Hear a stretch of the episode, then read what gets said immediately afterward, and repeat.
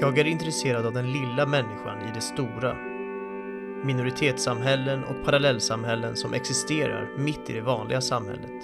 Världar med egna normer, lagar och hederskodex. Den här gången vill jag åt de blinda fläckarna på kartan. De bortglömda bruksorterna i Sverige, säger Peter Grönlund i en intervju för Dagens Nyheter. Och det är just Peter Grönlund som har både skrivit och regisserat detta socialrealistiska drama. I rollerna ser vi bland andra Sebastian Ljungblad, Joakim Sellqvist, Tuva Linghult, Cornelia Andersson och Davina Robinson. Filmen hade svensk premiär den 17 augusti 2018, är 1 timme och 28 minuter lång och på Guldbaggegalan 2019 vann den fyra Guldbaggar för bland annat bästa manus och bästa manliga huvudroll till Joakim Sellqvist. Idag ska vi prata om Goliat.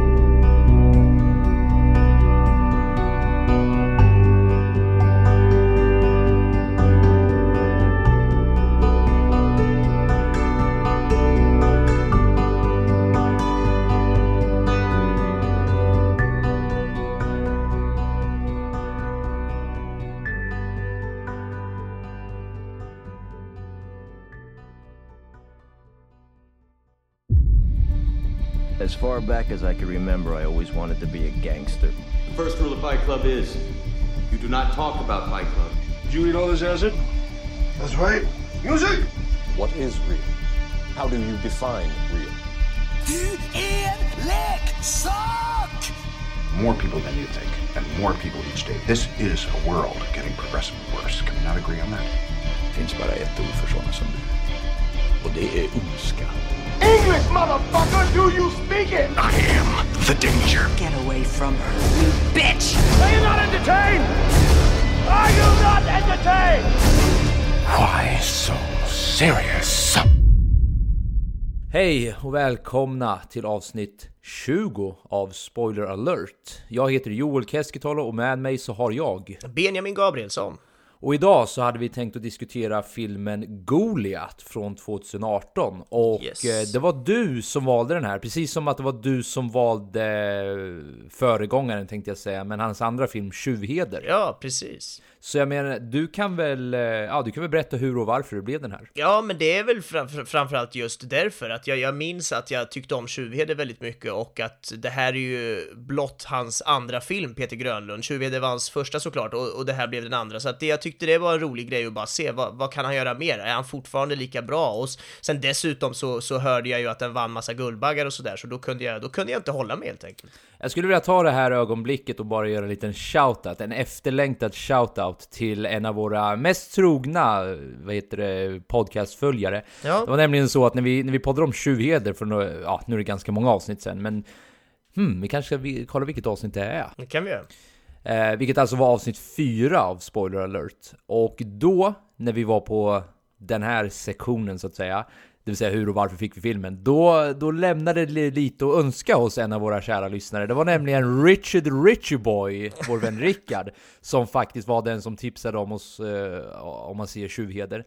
Det var säkert inte bara det, för vi hade, jag, jag tror väl som sagt att det var du som rekommenderade den och valde den filmen då. Du hade ju säkert hört den genom andra kanaler också. Men det tål att betonas att han tryckte väldigt mycket på att se just Tjuvheder, och han tryckte också väldigt mycket på att se den här filmen. Så shout out kul. till vår, en av våra trognaste lyssnare, Richard Richboy. Så Eh, skulle han uppskatta det smeknamnet tror du? Det känns som ett väldigt så här. jag vill inte själv heta det där. det skulle han uppskatta, om inte annat så får Rickard. Wallin, jag säger det. Nej men så, så säger jag alltid till Rickard varje gång jag träffar honom, jag säger alltid Rich, Richard the Richie Boy, så det är lite intern Stackarn. humor också. Det är därför han har slutat prata med dig. Nej, Ja, och det är därför han har slutat lyssna också och börjat anmäla oss för allmänt förtal och skit. Men Fan, våran bästa lyssnare. sånt där får vi hantera så småningom. eh, nej, men inte för att stjäla de- den här sektionen allt för mycket, men ja. Eh, den har rekommenderats på flera plan. Alltså, jag vill bara slänga in ännu en rekommendation här nu att eh, Innan du rekommenderar den här så skrev jag själv faktiskt upp den på min lista. Ah, och det var inte ens den här Rickard vi nyss pratade om utan det var en annan, eh, vad heter det, som inte jag vet, som kanske inte vill bli nämnd vid namn. Jag har faktiskt inte frågat. Men hur som helst, det har varit en hel del tryck på den här filmen också. Och eh, med all rätt kanske man, man ska få säga. Och ja, vi kommer ju komma in på det snart. Ja, precis. Men varför inte ta spontana tankar du då, när du ändå är på väg dit? Ja, men spontana tankar då. Jag hade en väldigt eh, oväntad upplevelse när jag tittade på den här filmen och eh, alltså för det första, det, den påminner ju väldigt mycket om Tjuvheder i sättet den är gjord och vi kommer gå djupare in på det. Men det jag framförallt slogs av, och det här kommer att låta lite banalt kanske, för det här är liksom ingen eh, direkt så här filmiaktagelse, men huvudpersonen i den här filmen, Kim, Eh, som, eller Kimmy heter han ju i filmen, eller kallas han, kanske heter Kim, men Sebastian Ju- Ljungblad, han och sättet han är gjord i filmen påminner så otroligt mycket om en av mina barndomskompisar. Och eh, alltså till utseendet då framförallt, men vad som hände när jag Är växte det upp... någon du... Är det någon jag vet? Nej, det är, det är ingen du känner. Eh, Det är en kille jag växte upp med när jag var mellan typ 6 år gammal och, eller 5 år gammal. Det är en av mina äldsta barndomspolare, en av mina första kompisar. Och sen flyttade han till Stockholm när jag var i 12-13 års åldern och jag hörde då att han gick igenom en ganska tuff tid. Du vet, så här, missbruksproblematik och du vet, behandlingshem hit och dit.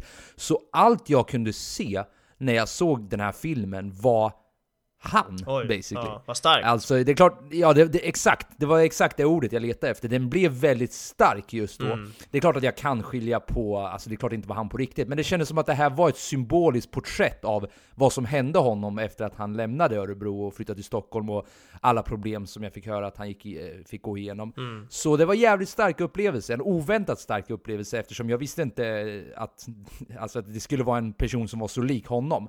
Men Riktigt bra! Alltså det är väl summa summarum av allt det här. Jag, jag hade en bra filmupplevelse och eh, att den var stark gjorde den dessutom ännu bättre för då, då har ju filmen en tendens att bli väldigt gripande också. Ja. Så nej men det, det var en härlig filmupplevelse måste jag säga. Ja, vad kul. Jag, jag instämmer. Jag har ingen sån där personlig relation riktigt till filmen så, så, som du hade där med, med barndomsvännen och så, men jag kan ju verkligen förstå vad du menar. Man, jag har ju ändå sett folk som man inte har känt, men ändå som har passerat i periferin på något sätt och, och som man har liksom vetat om vad de heter och vetat om på avstånd, som man ändå tycker har dragit åt det här hållet. Och det är väl just därför den blir så jävla stark, att man känner att det är det är det här, så här ser det ut på vissa ställen i Sverige och kanske många ställen till och med, vad vet jag. Men det, det gör att den blir väldigt gripande och ja, men jag gillar den väldigt. Det är ju den här skitiga eh, socialrealismen som, som är träffsäker och ja, det är någonting jag tycker väldigt mycket om. Eh, Så att, nej, äh, men väldigt härlig film. Härlig, fel ord, men väldigt bra film ska jag säga då.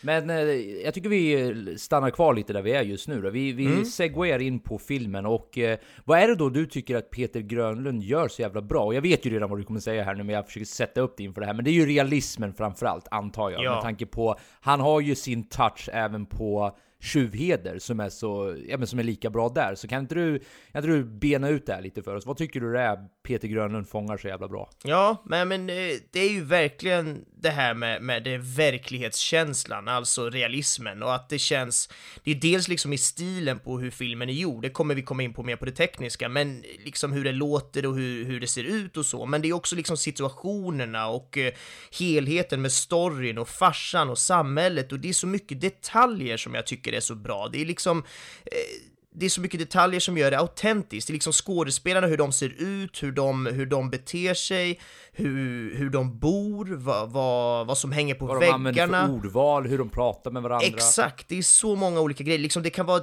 vad de kör för bil eller vad de har för kläder, eller till och med gardinerna över fönstren känns sådär träffsäkra. De hänger liksom så här tjocka jävla gardiner som hänger på något så konstigt, klumpigt, upprullat sätt. Nej, jag vet inte, det, det är så mycket olika detaljer vart man än tittar i bild hela tiden som hjälper till att, att verkligen fånga in en i den här otroligt verkliga miljön som vi ändå är en del av. Så att jag, är det är så många små pusselbitar tillsammans som jag tycker verkligen blir den här, som jag säger, skitiga realismen som verkligen är så slagkraftig när man sitter och tittar på den. Ja, en av de här eh, skitiga pusselbitarna, eller hur du, hur du, hur du sa det, eh, är ju, skulle jag vilja hävda, deras tolkning på utanförskapet de befinner sig i.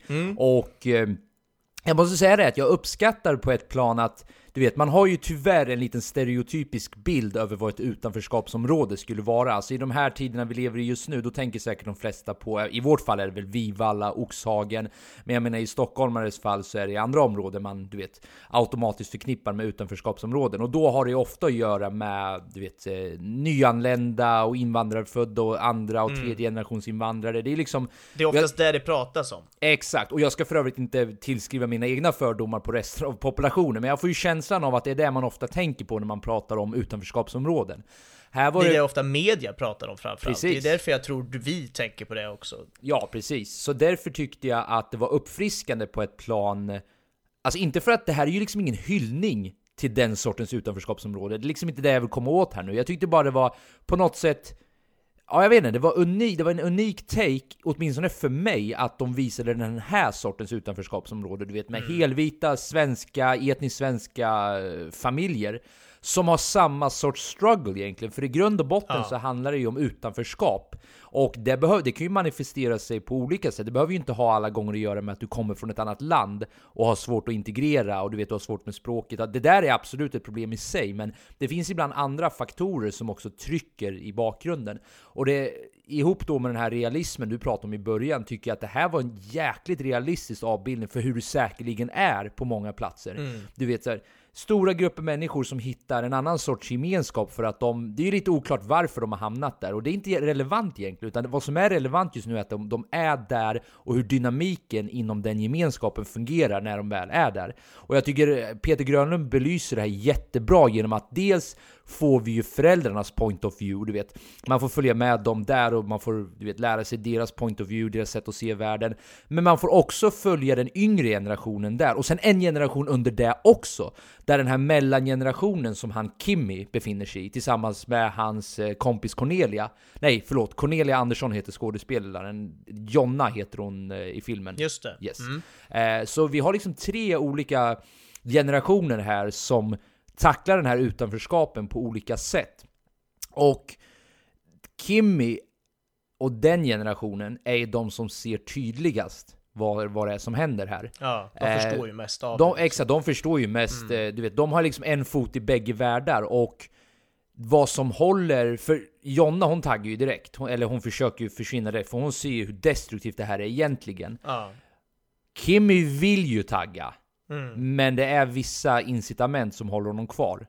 Eh, innan jag snör in för mycket på det, för jag märker också nu att nu har jag hållit på ett tag, men just det här utanförskapsporträtteringen skulle jag verkligen vilja lyfta upp som någonting riktigt välgjort. Ja, eh, jag instämmer helt och det är ju otroligt fascinerande att se det här, det känns ju, jag, varken du eller jag är rätt person att säga om vi har sett det här förut i film. Vi har verkligen inte sett all film, speciellt inte all svensk film, så att det, Nej, det kan hända att det har gjorts tusen gånger, det vet jag inte. Men för mig och för dig så känns det här som ett ganska eh, outforskat territorium som vi inte har sett så mycket av tidigare. Det här utanförskapet av, eh, ja men som du säger, etniskt svenska personer. Det är inte den stereotypa liksom att det är invandrarna som är problemet på något sätt som man ofta hör om i media, utan det är det här utanförskapet hos de här svenska individerna som, som man aldrig hör om. Det är något slags, det är en liten, liten vit fläck på kartan där jag tror att det är att deras bruket, alltså deras stora liksom fabriken där i byn eller stan Ja, har, har liksom slutat. också. Ja, exakt. Den har liksom slutat fungera, den har gått i konkurs eller vad det nu är, så ingen har jobb där längre. Och det gör ju att folk bara bor kvar och inte har speciellt mycket att göra, för det är klart att det inte finns så många andra jobb där just i den trakten att skaffa. Och ja, då är det ju så enkelt, tror jag, för många att hamna i just de här olika spåren och i de här olika lösningarna på hur man ska ta sig an vardagen och vardagsproblemet, betala räkningar, fixa, fixa mat på bordet och allt det här. Så jag tycker att det är så extremt intressant att få den här bilden framför sig, alltså för att det känns ju jag kommer tjata om realism många gånger, men det känns ju så extremt jävla realistiskt. Och jag vet ju inte 100%, jag har inte varit där, jag har inte sett hur det ser ut, men jag har svårt att tro att det inte ser ut så här på många ställen och jag tycker det, är, det blir så otroligt starkt att titta på, verkligen. Ja, och bara för att återigen fortsätta på den här tråden med realism, så någonting jag tycker Peter Grönlund gör bra i bägge sina filmer, det är våldet, ärligt talat. Och då menar inte jag nödvändigtvis bara hur han, eh, vad ska man säga, hur det ser ut rent grafiskt. Även om det också är riktigt bra gjort, och det Ja. kommer vi prata mer om sen. Men jag menar snarare trovärdigheten i våldet. Det vill säga är det rimligt att de blir så här våldsamma på grund av den här situationen?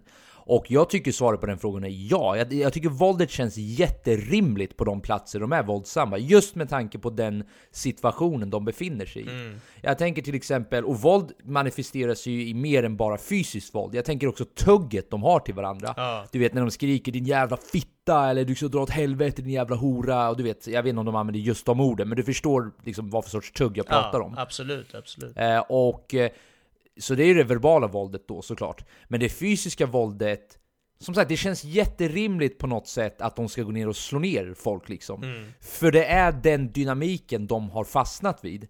Eh, vad tycker du om det? Om, om, hela, alltså, om vi drar lite snabba paralleller till Tjuvheder, jag ska försöka, jag vet att du alla gånger inte är jättebra på att minnas, men om det är någon film som kanske kan ha lämnat ett bestående ja, minnesavtryck hos så är det väl de här. Så vad, vad, tycker du om jämförelserna, alltså just hur han lyfter fram våld i de här två filmerna? Ja, men det, det är någonting där också som känns sådär otroligt autentiskt, och jag tänker att i Tjuvheder så var det väl mer det känns inte som att det var lika mycket, som sagt, du, du sa det precis, jag är otroligt dålig på att komma ihåg saker, men det känns som att det inte var riktigt lika mycket så här, nu ska vi slåss, nu är det fistfight liksom. Här var det ju mer så här, till och med farsan bara kom, nu ska vi gå ut på bakgården och slåss liksom. Och det, ja, det blir ju så jävla påtagligt när det är liksom ens jävla farsa som ska lära en och bara kom igen, slå mig, du vet, bara skriker honom i ansiktet, slå mig då. Är det är så obehagligt, och jag, jag, vet knappt vad din fråga var längre, men jag bara snör in på att det, det är så jävla obehagligt när det är en, en farsa en person som ska uppfostra ett barn och han liksom tar ut honom på baksidan av gården och bara kom igen, så här ska du slå honom och du ska slå honom där och där för att om du gör så där, du kan bita honom i ansiktet, det gäller att vara galen och man bara wow, wow, vänta, va? Hur, det, så här, ah, är det ja, bara... Det är så långt jag, bort jag från hur vi själva... Få ut orden. Ja, men jag förstår, det, det är ju som sagt väldigt gripande, men det, är ja. ju, det, ju så, det går ju så långt bort från hur vi själva var uppfostrade. Nu, nu vet inte jag for sure hur du växte upp, men jag har på något sätt svårt att se din farsa bete sig på sättet som Roland då beter sig i den här filmen. Jag vet inte varför. Men... Ja, förlåt att jag skrattar, men det, så är det verkligen inte. Min pappa är åt långt annat håll, så det, det får jag vara jätteglad för. Och jag, jag lider med folk som har såna här uppväxter, det måste vara jättetufft. Men det blir ju också så, så eh, slående när man tänker att det här är fiktion, det här är någonting han har skrivit, han har hittat på den här storyn, men det skulle lika gärna kunna vara en jävla dokumentär. Det, det, det känns ju ändå som att det här händer, tyvärr, säkert dagligen, och det är, ja, det är påtagligt om inte annat. Ja, nej, men det var det jag menade med att våldet känns väldigt, eh, vad fan var det för ord Befogat. Befogat och ja. Rimligt på något sätt. Ja, alltså det känns exakt. väldigt, nej trovärdigt. Ja, Våldet ja. känns väldigt trovärdigt på något sätt. Det, det är inte nog med att det här liksom händer säkert. Det här händer definitivt. Alltså jag ser mm. inte hur det här inte skulle kunna hända. För jag menar, det är som du, som du som, som sagt, som har varit vår röda tråd här igenom. Han, han har ju en väldigt realistisk utgångspunkt hela tiden och den här realismen sträcker sig ju, som du sa så fint i början, det, det, det syns ju alla små detaljer hela tiden. I sättet mm. de pratar med varandra, kvarteren de bor, fan så här, möblerna, hur de är ställda. Ja. Allt det här ska verkligen lyfta upp det realistiska. Det med skådespelarurvalet, det är liksom inga, inga super Peter Haber, alla du vet svenska A-list-skådespelare, för nej, det tror jag skulle ta ifrån fokuset lite. Då skulle man vara mer fokuserade på ah, titta hur grym, eh, du vet, eh, Mikael Persbrandt är. Wow, ja. han kan verkligen spela den här rollen. Och då blir man ju påmind om att, ja just det, det är ju en skådespelare som spelar den här rollen. När man ser en sån här film med ändå förhållandevis okända skådespelare, alltså det är ju ett par stycken som utmärker sig någorlunda och jag ska inte basha deras skådespelarkaraktärer, men du fattar vad jag pratar om. Det är inte såna här som man har vuxit upp med eller som man har konstant Nej, alltså om jag har förstått det rätt så har de ju inte gjort någonting innan, någon skådespelare. Nej, ser, Alla är ju totalamatörer. Ja. ja. Ja, och det, det skulle jag vilja hävda nästan är filmens styrka. Och samma mm. sak i Tjuvheder så var det också den filmens styrka att när man har så pass okända skådespelare så har man den där autenticiteten som kanske försvinner lite när man har då en kändare skådespelare. Ja. Vad, vad, tycker du? Nej men absolut, eh, jag håller helt med och det, det, tror jag han vinner väldigt mycket på, Peter Grönlund. Han gillar att jobba på det här sättet och eh, det, det känns som att han, han har ju själv förstått precis det här du pratar om, att det, att det blir så mycket mer autentiskt när vi inte tänker att det här är en skådespelare, utan det här är en person som kanske till och med har varit med om såna här saker själv och haft en liknande uppväxt. Jag menar inte att skådespelarna i, i eh, eh Goliat nu har, har haft den här uppväxten och så vidare, men många av skådespelarna i Tjuvheder till exempel hade haft drogmissbruk och, och sådana saker för sig tidigare. Så jag menar att det finns ju en koppling där som känns bara ännu mer eh, genuin och träffsäker när det kommer till, till vad de levererar och sådär. Så att nej, det är ett väldigt smart sätt att jobba på för, för alla parter på något sätt. Win-win-win kanske. Ja, verkligen. Jag skulle bara lite snabbt vilja gå tillbaka till det spåret jag var lite inne på förut. Det här med att vi har tre parallella generationer här Just nu det. som, Mm. eller inte parallella utan tre generationer som samtidigt befinner sig i den här miljön. Mm. För det jag tycker den här gör jävligt bra, det är ju som att den äldre generationen, jag kommer kalla dem den äldre, den yngre och den yngsta. Och Ja. med den äldre då menar jag då föräldrarna, med den yngre då menar jag då Kimmy och med den yngsta då menar jag hans lilla syster Sara. Precis. Men de äldre generationen, de har ju befunnit sig här så länge och har accepterat det här, till någon jävla grad i alla fall, att de har internaliserat hur spelet fungerar. Och det ser man ju uttryck för hela tiden, att de går ju hela tiden åt att våld är lösningen på problem. Våld, rån, droglangande. Det är liksom de reglerna vi spelar. Och de har accepterat det, du vet, de 14 månader eller 16 månader, eller hur länge han skulle till Jag tror det var 13 månader. eller Ja, det var något sånt där precis. Eller 16, Det är, något sånt. Ja, Ja, något sånt exakt. Det är ju för dem bara så här, ja, det är också en del av spelreglerna. ja det Vill går man- fort sa hans Ja, exakt, det är inga brorsa. konstigheter. Ja. Medan vi då har den yngre generationen av då Jonna och Kimmy Mm. som har en fot i bägge världar här. De ser liksom, de har inte, de har, de, de har ju visserligen vuxit upp i det här till viss grad säkert, men de har ju fortfarande en fot i Ja men de går ju i skola till exempel, de Ja. träffar ju andra människor, de får ju influenser från det så kallade vanliga samhället. Exakt. Så de ser ju tydligt här att det där är ju inte vägen vi nödvändigtvis måste ta. Nej, förlåt, Och- exempel på det, Ja, ja. jättesnabbt bara, är ju till exempel när de åker till Västerås där och får äta middag hos den här familjen. Eh, och då sitter de ju där hemma och så är det de, de, deras barn i den familjen då som pratar om någon läxa och så ser man bara eh, Kimmys ansiktsuttryck när man hör dialogen om läxorna i bakgrunden. Och så, så säger då, då mamman typ att ja men det där var inte mitt starkaste ämne i skolan, men, men det är klart att vi, vi fixar det tillsammans, kom så går vi och gör läxan liksom. Och så bara ser man på Kimmys ansikte att wow, så här kan en familj också fungera. Ja, det, det är ju den eh, insikten som gör att han är så mån om sin syster också. Och det är det som gör, gör den här filmen till så... Jag blir nästan tårögd nu när jag tänker på det, men hur fin den faktiskt är. Att han, han får ju då möjligheten att dra Kimmy, för han är så pass smart ändå att han vet att eh, blir jag kvar i den här miljön, då kommer det gå lika dåligt för mig som det går för min farsa. Och jag kommer bli lika våldsam och jag kommer bli den, en av de här. Och jag tror då kontentan av allt det här är att han älskar sin syster så mycket att han är villig att ta den risken bara så att hon inte ska hamna i den här misären. Ja. För hon är ju också ovetande om vilken misär, hon kanske har någon viss aning om det, men hon är alldeles för ung för att riktigt fatta implikationerna av den här livsstilen. Han har redan gått igenom och liksom greppat implikationerna av den här livsstilen. Och han tänker att han kan bara inte lämna henne till det ödet. Eh, Så det är en otroligt fin story verkligen inbakat i den här realismen vi pratar om. Eh, Och då, för att verkligen ro hem den här fina storyn som han... Så medan jag pratar nu så inser jag mer och mer vilken fin berättelse det faktiskt är bakom allt det här smutsiga.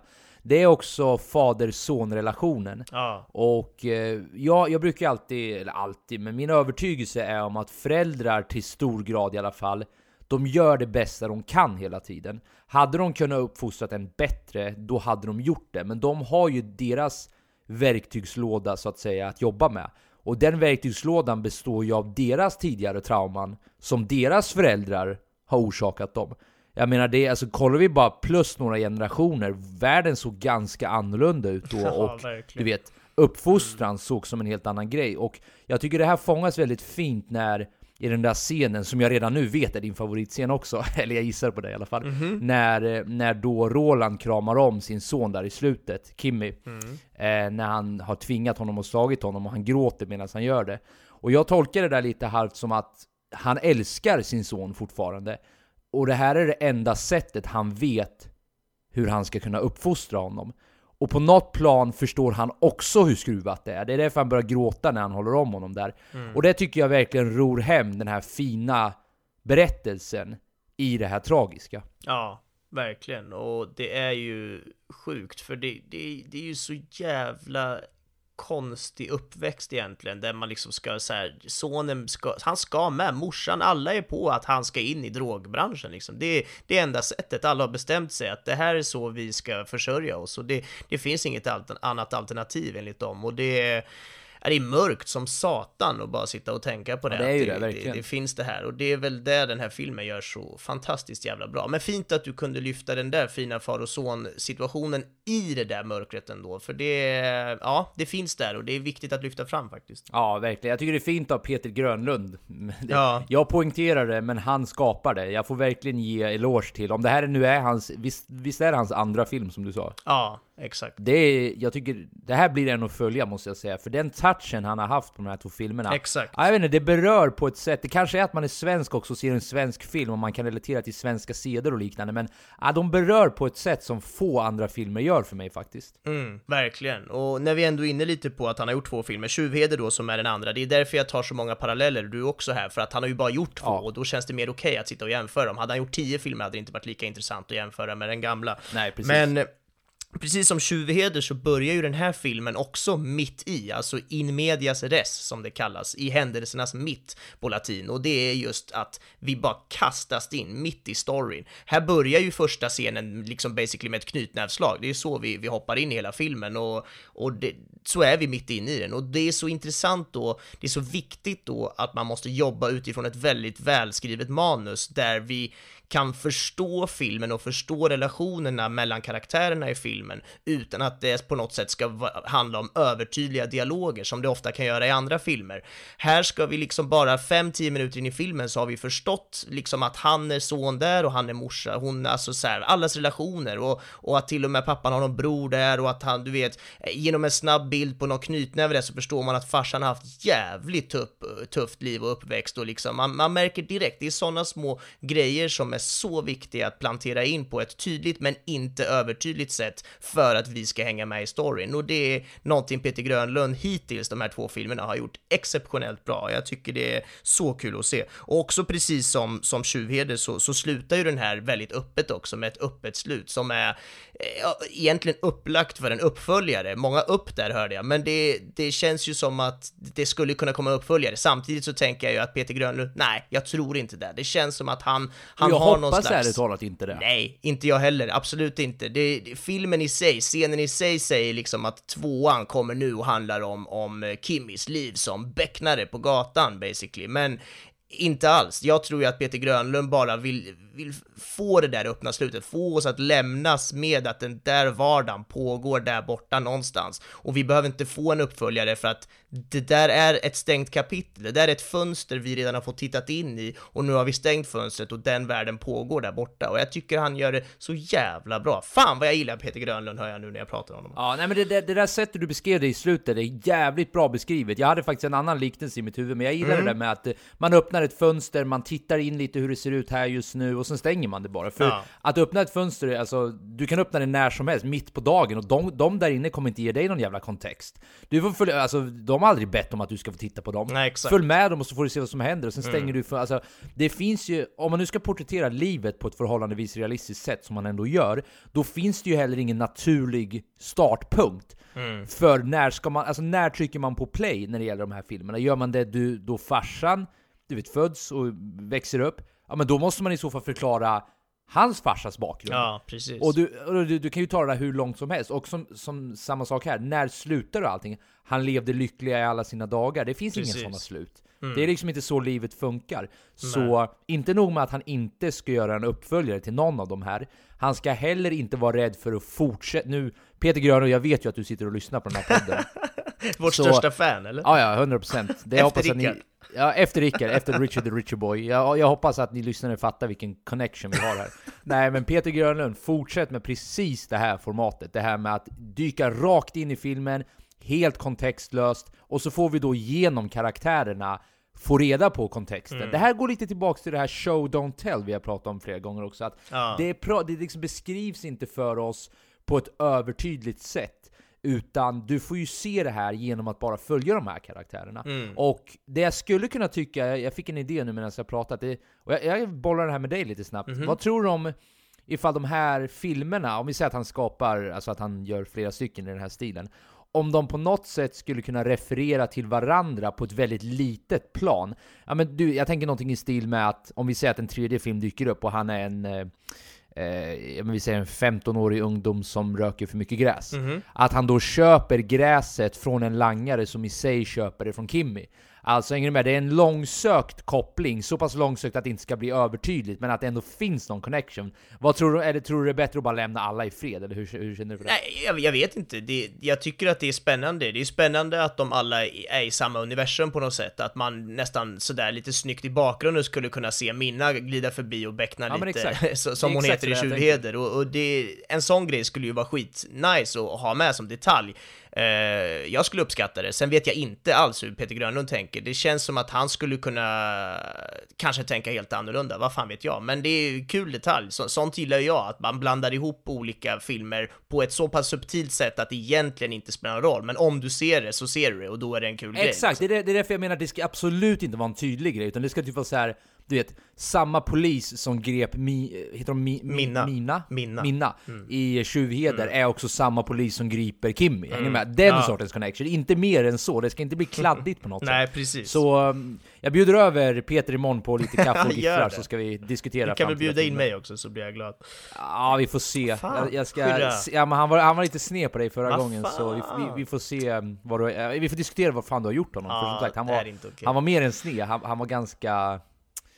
Ja men rosenrasande Oj, oj, tror jag är oj. ett ganska Jag bra får be om uttryck. ursäkt helt enkelt. Ja. Du, du, du får lösa det med honom. Jag löser Ehm, det. Men du, eh, ja. jag tänkte en sista grej här på, på det här med realismen som vi, som vi pratade om. Att det, det, jag, det jag blir så glad över är att se eh, är att vi i Sverige kan göra så här bra realism på det här sättet och socialrealism framför allt. Och det är just eh, för jag menar, britterna är otroligt duktiga på det här och jag läste någonstans i en intervju att Peter Grönlund har blivit ganska inspirerad av olika brittiska filmer när han var yngre som han har kollat på. Liksom, de gör väldigt mycket det här skitiga där det känns som att du bara sätter ner en kamera och du får följa liksom några personers vardag och det är ofta väldigt rått och det är liksom sådär. Det är, det är liksom verklighetens jävla mörkaste hörn ibland som man får följa och jag blir så glad av att se att vi i Sverige, vi säger jag, för jag är med och gör det här nu, nej men att vi som, som land, som filmland, men framförallt då tack vare Peter Grönlund kan leverera filmer i, på den här nivån och på den här klassen och nej, jag tycker bara det är så otroligt härligt att se och jag, som du var inne på, det ska bli så kul att följa vad, vad Peter Grönlund gör framöver för det, det kan bara fortsätta och bli bättre och bättre och bättre känns det som.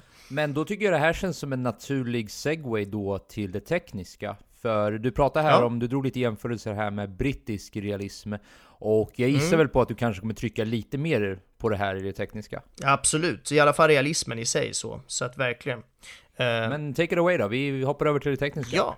Ja men tekniskt så, så tycker jag att det är en väldigt snygg och välgjord film. Det, det ser ut att vara filmad med en digital eh, kamera. Jag har inte hittat någonstans vad det är för kamera de har plåtat den med, men jag tycker det ser ut att vara filmat digitalt i alla fall. Men hur som helst så tycker jag att det är väldigt lugnt och fint bildspråk där det är liksom ganska mycket stillastående kamera som är intressant. För att om vi ska jämföra lite till då med Tjuvheder så så var, kameran extremt mycket rörlig i Tjuvhede, där det var liksom aldrig på stativ, utan den skakade hela tiden och det var hela tiden en orolig eh, sån, sån liten vibration i kameran, där den rörde sig lite så här sakta försiktigt fram och tillbaka för att skapa den där eh, nästan jagade känslan som, som Minna som person då, som karaktär, hela tiden befann sig i. Hon hade ju ingenstans hon kunde riktigt ta vägen i den filmen och det speglade sig även i fotografiet. Här däremot så är det mer stillastående kamera, den är ofta på stativ och det är ett lugnare och liksom så här lite långsammare tempo också. Och, och det tror jag har med att det finns ju här faktiskt en familj och det finns ett hus och det finns en trygghet, även om familjen i sig kan vara liksom kaos på många sätt och det är nog ingen eh, jättebra uppväxt för ett barn och så vidare, men det finns ändå ett hus och en trygghet som någon slags grund och som någon slags bas att utgå ifrån och det tycker jag speglas i bildspråket på ett, på ett väldigt eh, fint sätt. Sen tycker jag också i hand i hand med det här så går ju även klippningen, där, där det är det här lite lugnare och eh, nästan dansanta klippspråket, där vi hela tiden vaggas fram och tillbaka mellan de här olika scenerna, de olika händelserna, och det känns som att de otroligt välplanerat och har jobbat liksom med, med att verkligen eh, rita upp ett bildmanus utifrån detalj, alltså verkligen sådär on point. Det kändes som att återigen parallell till Tjuvvd, men det kändes som att den var mer liksom lite mer improviserad och lite mer sådär, ja men vi kör, vi testar den här vinkeln, vi testar den här scenen. Medan den här känns ännu mer liksom verkligen detaljerad, planerad och, och sådär utmätt in i minsta detalj. Jag tycker det är kul att se att det går att göra två filmer som ändå har liksom liknande tematik och liknande stil överlag, men ändå kan skilja sig på det här sättet och att det även då hjälper till i något slags berättande. Jag tycker det är väldigt, väldigt bra jobbat. Ja, för om jag får fortsätta lite med den där jämförelsen med Tjuvheder, Ja. så det jag minns när jag tittade på den filmen var ju att man genom då filmarbetet och bildarbetet antar jag, så blev man ju stressad i och med ja, men sättet de vickade på kameran och du vet när det Ja, var lite otydliga exakt. vinklar ibland. Och det tolkade jag som ett sätt att förmedla minnas stress. Ja, För det var stunder då hon sprang till platser, det var stunder hon du vet, gick till möten, hon skulle träffa någon becknare och liknande och då var ju kameran sådär skakig och Ja. då blir man ju nästan omedveten andfådd gemensamt med henne. precis. Men jag tycker du gör en snygg iakttagelse här, är att när vi var i lugna utrymmen i den här filmen, då var också kameran väldigt lugn. Och då, då, då blev det som någon sorts symbolik för, ja men du sa det bra där, att man är i hemmet liksom. Och här har vi en stabil och fast punkt. Till skillnad från allt kaos som råder där i, liksom. Det, det må vara kaos här inne också, men det är åtminstone någon sorts fristad. Jag menar, ens hem är ändå ens hem. Precis, Minna hade ju inte sett hem stora delar av filmen, Nej, alltså i precis. Tjuvheder, så att jag tror att det är en sån grej så, som man kan dra som parallell, verkligen. Ehm, jag tycker även att ljussättningen är, är väldigt snygg i den här filmen. Det känns som att de har antingen filmat väldigt mycket i soluppgång och solnedgång, eller så har de använt såna här otroligt eh, fantastiskt stora och häftiga lampor som får det här liksom solljuset att skimra sådär härligt. Men det, man brukar prata om någonting som kallas för golden hour, Eh, inte golden shower, det är något helt annat, utan golden hour och eh, ja, just den här timmen då solljuset är som, som sådär vackrast, det är precis timmen innan den håller på att gå ner och runt liksom solnedgång, eller soluppgång för den delen. Men då man får det här lite guld, eldiga och härliga ljuset, och jag tycker de använder det på ett otroligt snyggt sätt i den här filmen. Och det var till och med en scen där jag tyckte att den gick lite, lite för långt när det kom till det här. Det var, det här är väldigt liten kritik, men om jag ändå ska försöka hitta någonting som jag, som jag upptäckte, så var det den här scenen där de är på, på bakgården där och eh, pappan ska lära Kimmy att slåss. Eh, och han liksom håller på där och säger, ja men om du kommer så här nära så ger han en armbåge eller så här, bita i ansiktet och hela den grejen. Då är det sånt där väldigt snyggt solljus och det är lite halvmörkt ute. Och då så ser man på, på väggen och på busken bakom dem att man, man ser nästan som en gloria-effekt runt de här karaktärerna, alltså de två som personer som står där, och det beror på att de har ljusat upp personerna i efterhand, i postproduktionen, så har man fått ljusat upp dem lite grann för att de antagligen tyckte att de var lite för mörka, för att det är ganska, det är lite mörk ljussättning där överlag, där, eftersom det är Ah, soluppgång okej, eller okej. solnedgång. Så att då tycker jag nästan att de har tagit i lite för hårt där med att ljusa upp dem. Antingen skulle de ha ljusat upp hela bilden lite grann, eller inte ljusat upp dem sådär mycket, för att nu får man en lite, lite sån här gloria-effekt, det vill säga att ljuset från deras lite överupplysta hy sticker iväg och hamnar på staket, så att man ser nästan som små ljusa skuggor som fladdrar omkring precis i kanten av deras eh, ja, konturer på personerna helt enkelt. Så att, jätteliten detalj, men det är sånt där som man, som jag tycker att de hade kunnat skippat eh, egentligen. Mm. Ja men som sagt, vi, vi kan ju ta det med Peter när vi träffar honom sen. Så, ja. Ja, eller hur? Verkligen. Ehm, sen tycker jag ju också att eh, ljudläggningen är eh, riktigt bra. Den, den har några såna här stunder som jag blev glad för, för att jag som har läst lite om film och sådär har ju, kommit, har ju läst om olika saker som man kan använda och inte använda, och här så tyckte jag att det var några här små klockrena exempel på hur man kan använda vissa ljud i bakgrunden för att lyfta en scen på olika sätt. Och jag har ett litet exempel på det. Eh, och av de här olika ljuden som man pratar om i film eh, överlag, vad, vad som anses vara till exempel ett väldigt positivt ljud är fågel fågelkvitter. Om man hör fågelkvitter i bakgrunden, då är det en väldigt positiv stämning och eh, då, då, det kan man inte ha om det ska vara en jättesorgsen scen, för då krockar det lite grann. Man kan ha det, men då måste det finnas en mening med det och det måste finnas en sån grej. Men generellt sett så är fågelkvitter ett av de mest positiva och liksom så här vackra ljuden som man kan höra i en eh, positiv scen i en film helt enkelt. Och motsatsen då till ett sånt väldigt positivt fågelljud är ju då istället en kråka, det här klassiska som är mer liksom mörker och mer död som, som, som det porträtterar på något sätt. Och i den här eh, nästan slutscenen, det är väl näst sista scenen, när han är på väg mot bussen och ska springa ikapp henne där. Kimmy alltså. Precis, Kim är på väg mot Ja. bussen och ska, ska vinka, eller, eller han ska ju med henne på bussen helt enkelt. Men så stannar han upp där och börjar tveka och precis när han tvekar där så hör man en sån där Alltså en, en, en korp eller kråka eller vad det nu är, ursäkta min okunskap inom fåglar, men det är något åt det hållet. Eh, och det ger den där, det är så subtilt, det är så lite, men det ger ändå den här obekväma känslan av att allt är inte som det ska här. Och det är ju precis då också som han börjar tveka på sin, på, om han ens ska med på den här bussen, det är då han stannar upp och tänker att nej just det, vänta jag kanske inte ska med. Och sen så, ja, så vet vi ju hur det slutar. Och precis här efter i samma scen alltså så, så, så stannar han upp då och tänker om han ska med eller inte. Och, och då hör man som någon mansröst som gapar långt bort i bakgrunden och då är det nästan som en inre röst som ropar liksom på honom i hans huvud. Det skulle till och med kunna representera nästan hans familj eller hans pappa som står och gapar långt bort i bakgrunden. Det här nästan vill ha kvar honom och det är så jävla spännande. Vad gör du? Alltså, du måste springa. Men Vad fan, Kimmy, kom då! Ett annat sånt exempel är eh, på när han kommer hem sen, det är scenen som efteråt, slutscenen. Då går ju han in där i vardagsrummet och han ska sätta sig i den här fåtöljen och sådär och så tittar han mot, mot sin lillebror som sitter i köket och då så hör vi det som man i filmvärlden brukar prata om, motsatsen till fågelkvitter, det absolut mörkaste djuret och det som får en att bli mest ledsen som person överlag, det är alltså ett barn som gråter. Och det hör man också, svagt, svagt, svagt i bakgrunden så hör man då ett barn som gråter någonstans långt borta.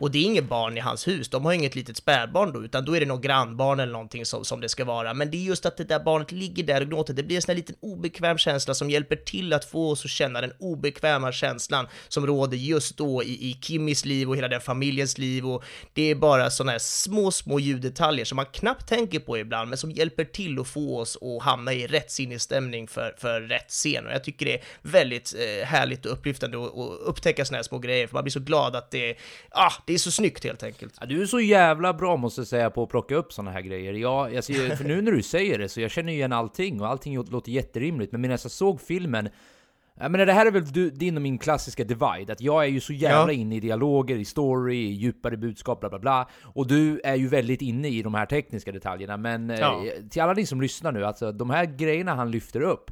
Jag har personligen lärt mig att uppskatta sådana här på ett plan jag inte trodde jag skulle göra innan det här. För sådana här grejer kan man se överallt i alla filmer. Det, Mm. det kanske inte nödvändigtvis alltid finns en djup baktanke mellan allting. Det säger jag inte nödvändigtvis. Det säger jag. Men det är värt det. Det, säger, det är klart att han kommer säga det. Men det, det jag vill ändå betona här med det Benjamin brukar lyfta upp här i det tekniska, det är att sådana här detaljer finns ändå i alla filmer och ofta finns det ändå en baktanke mellan dem. Så om ni är som jag, väldigt intresserade av storyn och allt det där, försök ibland att vidga vyerna lite och titta mer på hur är det här filmat? Finns det någon tanke med det? Hur, varför är den här ljudläggningen här? Nu ska jag inte säga åt er hur ni ska se filmen eller inte, men det berikar upplevelsen ännu mer. Eh, kan jag säga från personlig erfarenhet i alla fall. Sorry, du ska få fortsätta. Men jag Ja. ville bara lyfta upp att jag gillar de här iakttagelserna för, som sagt, de här är där så tydliga. Men det är ungefär som att de hiding in plain sight nästan. Exakt, precis. Tack för komplimangen och det är ju precis det de gör. De är ju där för att de, vi ska ju inte ens tänka på dem. Vi ska ju inte ens mm, tänka att de är där. Men subliminalt eh, så, så kommer de ändå att påverka våra hjärna till att tänka mer åt det där hållet som vi är på väg, som scenen vill att vi ska tänka. Och det är genialiskt. Och eh, jag tänkte också nämna lite kort om musiken, att jag tycker det här är ett bra exempel på hur man kan använda ganska sparsamt med musik, men på rätt sätt tycker jag. Och vad är då rätt och vad är fel? Jo, det är väl jättesubjektivt. Vem fan är jag i, återigen att sitta och säga någonting? Men jag kan koppla lite tillbaka till förra veckans avsnitt och jag pratade om Eh, då var det ju Nightcrawler vi pratade om och hur jag tyckte att den eh, klassiska Hollywood-stilen när man lägger på lite för mycket och för tydlig musik i vissa scener där man vill att man ska känna någonting. I den här filmen, Goliat, så är det också ganska tydligt, eller tydligt och tydligt, men det är också musik i scener där vi ska känna saker och ting. Men musiken är så pass subtil. Det är liksom snarare liksom bara toner och ibland frekvenser som har en lång liksom bara touch där den ska trycka på en punkt i vår hjärna, vilket på ett väldigt subtilt och fint sätt får oss mer att känna åt det där hållet som scenen redan är på väg åt.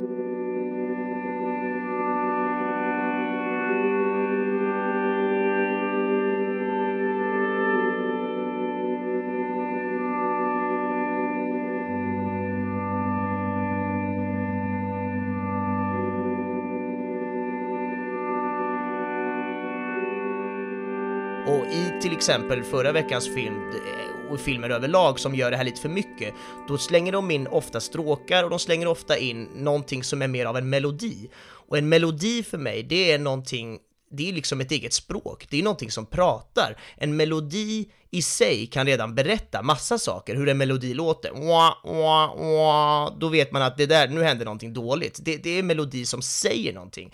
Men att bara använda en ton, det säger inte lika mycket och därför funkar det ihop med en scen med repliker eller där det händer någonting.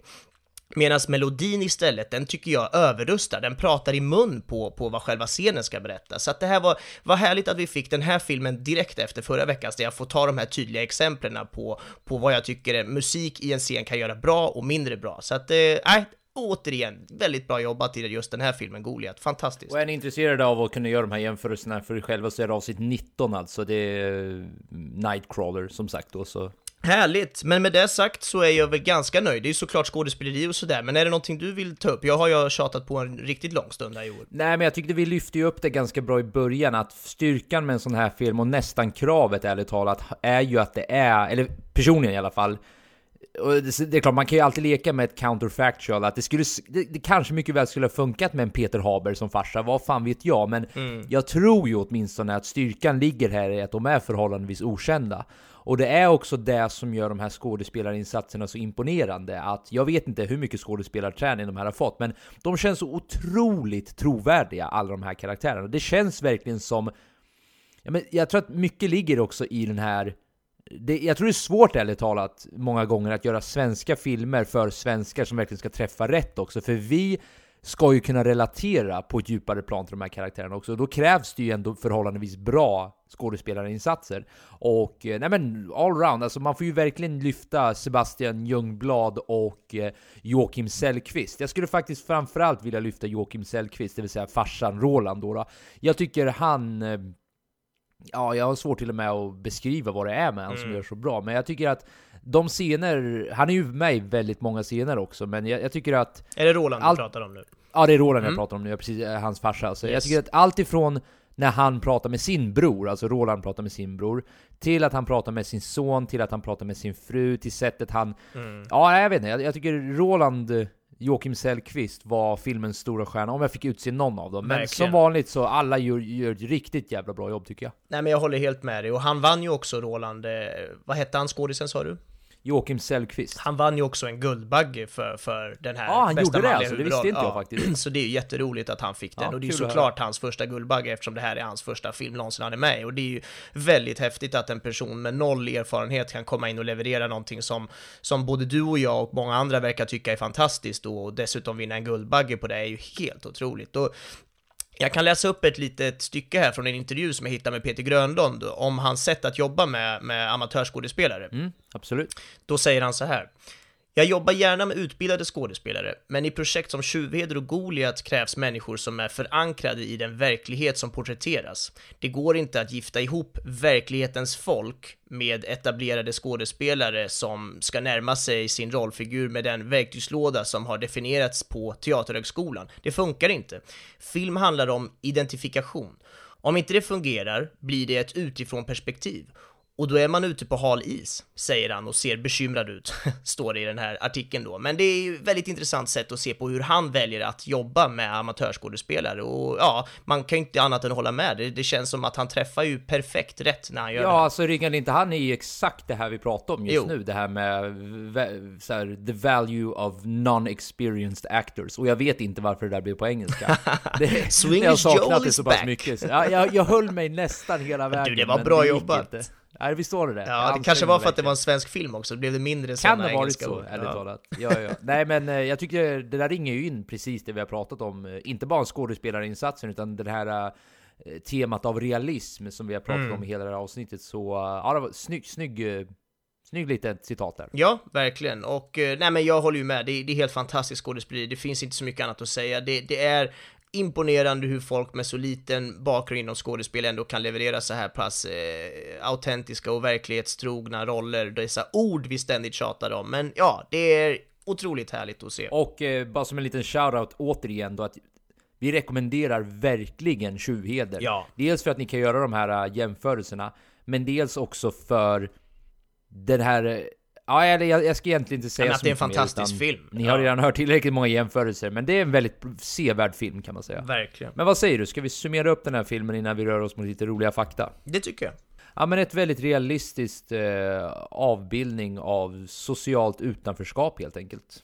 Det är väl en kort och gott summering skulle jag vilja Ja, absolut. Jag håller med. Och jag kommer ju alltid komma och flika in med att jag tycker att den är så fantastiskt tekniskt välgjord. Jag, jag tycker verkligen om hur de jobbar med de här, dels stilen på filmen, den här skitiga realismen. Det här skitiga jag tjatar om är viktigt just för att det känns inte som att det är så, så studio. Det känns inte som att det är så mycket eh, galna effekter och lampor, utan det är väldigt sådär bara skitigt, det är rakt på, det är lerigt, de går där och det är bara, ja, det är autenticitet och verklighet på, på sin allra högsta topp och det är underbart att se när det blir bra också. Fantastiskt kul. Okej, men då rör vi oss vidare till favoritscenen då. Jag, eh, som sagt, jag gissade ju på att du hade samma som mig, men när jag sa det så upptäckte jag ett gnutta tvivel där i bakgrunden. Så jag, vem vet, du kanske har en annan, men min favoritscen är definitivt den sista, jag tror det, det är väl den absolut sista scenen på filmen. det Nej, det tror jag, om det var det, Det- du pratade om det förut så är det inte det. Jag tror det är näst, näst sista typ eller något sånt. Ja, det kanske det är.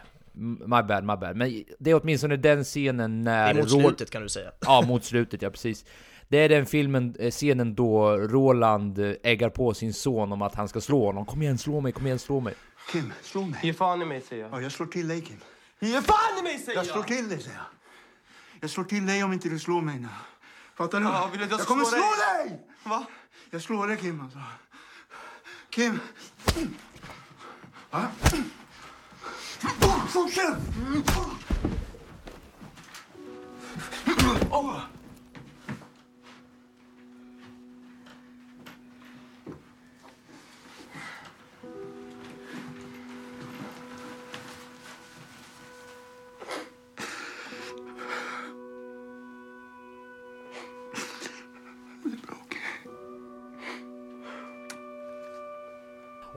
Där han omfamnar honom i slutet och båda gråter tillsammans. Ja, det, det var ett väldigt starkt ögonblick, så det, det är min kandidat till eh, favoritscen. Ja, nej, otroligt. Och jag förstår att du trodde att jag skulle välja den, för den var den jag stod och valde emellan. Den är otroligt Ja, vilken var det stark. nu? Fan, nu är jag spänd där. Vilken tyckte du var, vilken stal den för dig då? Nej men, jag som vanligt kommer ju landa i olika så här små tekniska grejer. Har, Ah, du har ju okej. precis haft en liten utläggning om hur jag, hur jag uppfattar tekniska saker i film, så att för mig är det ju det som steal the show, så att säga. Nu är det jag som kommer in med svengelska här, men det ja, nej men det det, det, egentligen så är det, jag håller med om att den där scenen var nog filmens starkaste scen och den var otroligt bra som den, den som du precis pekade ut. Och jag hade nog valt den om det inte var för mitt lilla tekniska nörderi, men det är ju, jag väljer då den absolut sista scenen i filmen, eh, vilket är eller jag väljer att ta det ifrån när han kommer in där i huset. Han har ju varit på, och sagt skulle, skulle springa med bussen, alltså Kimmy skulle ju springa med bussen men, men gjorde inte det utan vände hem igen. När han kommer hem igen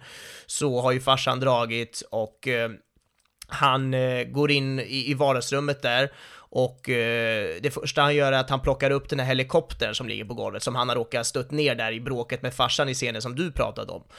Um, och då tar han upp den och liksom sätter ihop den igen, i, i, han sätter ihop karossen på något sätt som har lossnat där. Och den lilla grejen känns ju verkligen som en metafor för att han är här tillbaka nu och ska liksom laga den här trasiga familjen. Det är han som är den här nya personen som verkligen ska känna att han, han kan ta ansvar för det och jag tyckte det var en så fin liten detalj med den helikoptern. Sen går han vidare in i eh, i, i rummet där och så kommer han fram till den här fåtöljen och det där är ju fåtöljen som hans pappa alltid sitter i. Och han står liksom och begrundar rummet och känslan på något sätt samtidigt som vi hör det här lilla barnskriket som jag pratade om förut som gör den här obekväma känslan.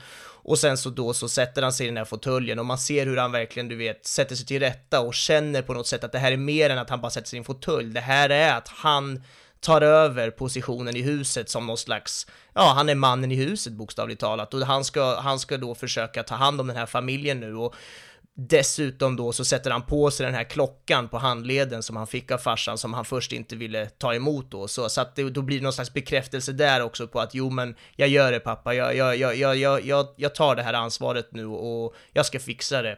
Fan vad jag gillar den här filmen! Herregud! Ja, eller hur? Ju mer du pratar om detaljer. det, det är så jävla bra film alltså. Förlåt, och sen så, då, så, det är lugnt, så, så kommer systern in också där och sätter sig i hans knä och, och ehm, då så kramas de om och hela den biten. Och då så är det ju absolut sista, sista sekvensen där han blundar och kramar om sin syster, musiken äggas upp och sen så helt plötsligt så öppnar han ögonen och den blicken han har där, den säger så mycket. Den säger ju att Alltså han, han, är, han har bestämt sig, han ska ta tag i det här nu, han ska fixa det här, han ska rädda den här familjen, om han ska gå ut och sälja droger eller om han ska styra upp det på ett annat sätt, det lämnar vi osagt. Men det är just att han tar tag i uppgiften han har fått tilldelad till sig mot sin vilja och ska rädda sin syster han har i famnen men även resten av familjen. Och det var hela den scenen med alla de här små metaforkombinationerna av olika saker som hände som jag tyckte gjorde att, ah, men fan, den, den, hade, den sa så jävla mycket på något sätt, så den gillade jag. Ja, den, den drev ju verkligen hem det, om man säger så. Den ja, drev ju verkligen hem alla de här temana vi har pratat om och eh, ja, på ett väldigt tekniskt briljant sätt också. Så ja, mm. verkligen. Jag, jag är nästan tårögd när jag sitter och tänker på det. Det, det var verkligen en väldigt stark film på många plan. Mm. Otroligt. Men eh, då har du lite roliga fakta om filmen då, om vi ska börja summera upp det här kanske. Det stämmer, och den här gången så fanns det noll höll jag på att säga. Det fanns typ en halv på IMDB. Och det, och det är ju nästan inte överraskande. Nej, alltså det, det, är ju ofta de här, för det första är det ju nästan alltid Hollywood-rullarna som har flest av de här. Ja. Men man kan ju verkligen tänka sig en förhållandevis låg produktion, väldigt okända skådespelare. Han är en ganska ny, eller väldigt ny eh, regissör får ja. man väl säga. Så det är väl inte, det är väl föga förvånande. Nej men precis, så är det ju verkligen. Så att jag kan ju dra ett par stycken. Jag hittade någon i den här intervjun bland annat och sådär som jag kommer läsa upp också. Så att, eh, ja men jag tar dem jag, jag har helt enkelt. Så som vi var inne på, alla de här skådespelarna som är med i filmen, varenda en, är nybörjarskådespelare första gången, deras första, absolut första roller. Och det är ju, ja, otroligt imponerande och, och allt det där. Så att det, det är kul att se att det är samma sätt som Peter Grönlund, regissören, verkar vilja jobba på. Och det blir ju med facit i hand väldigt bra resultat av det också. Eh, Peter Grönlund som vi har tjatat om, han, hans andra film, Eh, så att det är ju, ja, igen, man kan ju bara applådera, man kan ju bara känna att hur, hur kommer det gå? Vad kommer vi sitta och säga om tio år? Inte i den här podden, för den tror jag inte finns kvar om tio år, eller så gör den det. Men framförallt, vad gör han för filmer? Hur, hur kommer det bli för honom? Det är så spännande att följa den här utvecklingen också. Joakim Sellqvist då, som spelar Roland, pappan. Eh, Peter Grönlund hittade ju honom då på, i en korridor på ett behandlingshem som eh, som, som han var på och där han då har börjat jobba på det här behandlingshemmet för att han förut har ehm, ja, har, har lagt det kriminella bakom sig helt enkelt. Så att det här är ju en helt ny start för honom. Dels att han liksom har lagt det kriminella bakom sig, håller på och jobbar med folk som har problem och behandlingshem och dessutom nu tack vare det här då kommer troligtvis ha en skådespelarkarriär framför sig också. Så att det är imponerande att se vart det, vad, vad, vad som kan hända av allt det här. Mycket mer än så har jag inte tyvärr. Det fanns inga trivias idag, så vi får vara nöjda med dem helt enkelt, som jag har grävt fram lite grann. Ja, och vi är väl rätt så nöjda med det tycker jag. Ja. Det är lite likt filmen i sig, det här med att den är väldigt in and out, den har inget tydligt slut, Mm. ingen tydlig början. Lika, kanske likadant på Trivia, vi ska inte veta allt för mycket, du vet detaljerna skulle bara göra bilden allt för tydlig helt plötsligt och då skulle den tappa värdet i, du vet den här smutsiga realismen. Ja, verkligen. Eller så var det där en långsökt koppling, vad vet jag tycker det var bra. vi säger i alla fall att det får räcka så, Ja. för vi har inget val. Det fanns inget Så val. är det. Eh, nästa veckas rulle då? Ja, Jag väljer, och jag har valt filmen... Mudbound, M-U-D Bound. Den går just nu på Netflix. Så, Ah. går på Netflix, det är roligt att du eh, säger. Eller hur? Det lät jävligt udda när jag sa det. Men... Ja, det är eh, gammaldags ja, och härligt faktiskt. på något sätt. Det är det här, eh, ja, analoga tiden när saker och ting gick på tv känns det Men som. då det var mer standard praxis typ. Ja. ja, nej, den finns på Netflix ja. Det är det jag menar att säga. Så... Ja, och det är ju roligt med såna här gamla grejer. Jag brukar ju ibland säga ordet bandar, att man spelar in Oj, någonting oj, helt oj, enkelt. Så det är ju gammalt om något. Ja, det är gammalt ja. Jag tror inte jag har hört det uttrycket. Ja, nu när du säger det, det, det är från dig jag hör det, titt som. Ja, Det är du som håller så här 90-talet vid liv. Eller typ så här 80-tal kanske till och med. Ja, då jag inte ens levde ens, men visst. men du, apropå den där filmen då, Mm. som du har valt. Är det några kända skådespelare eller någonting som jag, som jag borde känna till eller kan känna till? Ja, jag, jo alltså Aaron Banks känner du ju till. Det är ju... Vem är det heter det? Mike i Better Call Ah, Saul och okej. i eh, Breaking Bad. Mm. Annars måste jag säga att filmen hade... Ja, förhållandevis okända skådisar. Mm. Ja, Jag vill inte säga för mycket, men Nej, det det, det, det kan jag ge det i alla fall. Att det är inte många sådana här super A-listers som man kan se Nej, ibland. men det är ju bra. Det var mest det jag undrade, om det var någon som man eh, kände igen bara. Så Mudbound, ladies and gentlemen. Och eh, ja, vi eh, har vi något mer? Eller säger vi tack? Nej, men vi säger väl tack och eh, det är väl det vanliga. In på Facebook, spoiler alert heter vi där och gilla och kommentera och allt sånt där. Tipsa gärna om podden till andra om det är någon ni kommer på som vill lyssna och eh, ja, Ja. vi finns där poddar finns, eh, verkligen. Och finns vi, hittar ni en app där vi inte finns, hör gärna av er så kan vi fixa in oss där Då också. vill vi höra det, ja exakt. Ja, precis. Men då så säger vi eh, tack för oss och eh, på återseende nästa vecka. Ja, men återhörande Joel, den lätta gick du på. Ha, ha, ha det gött hörni. Hej då. Hej då!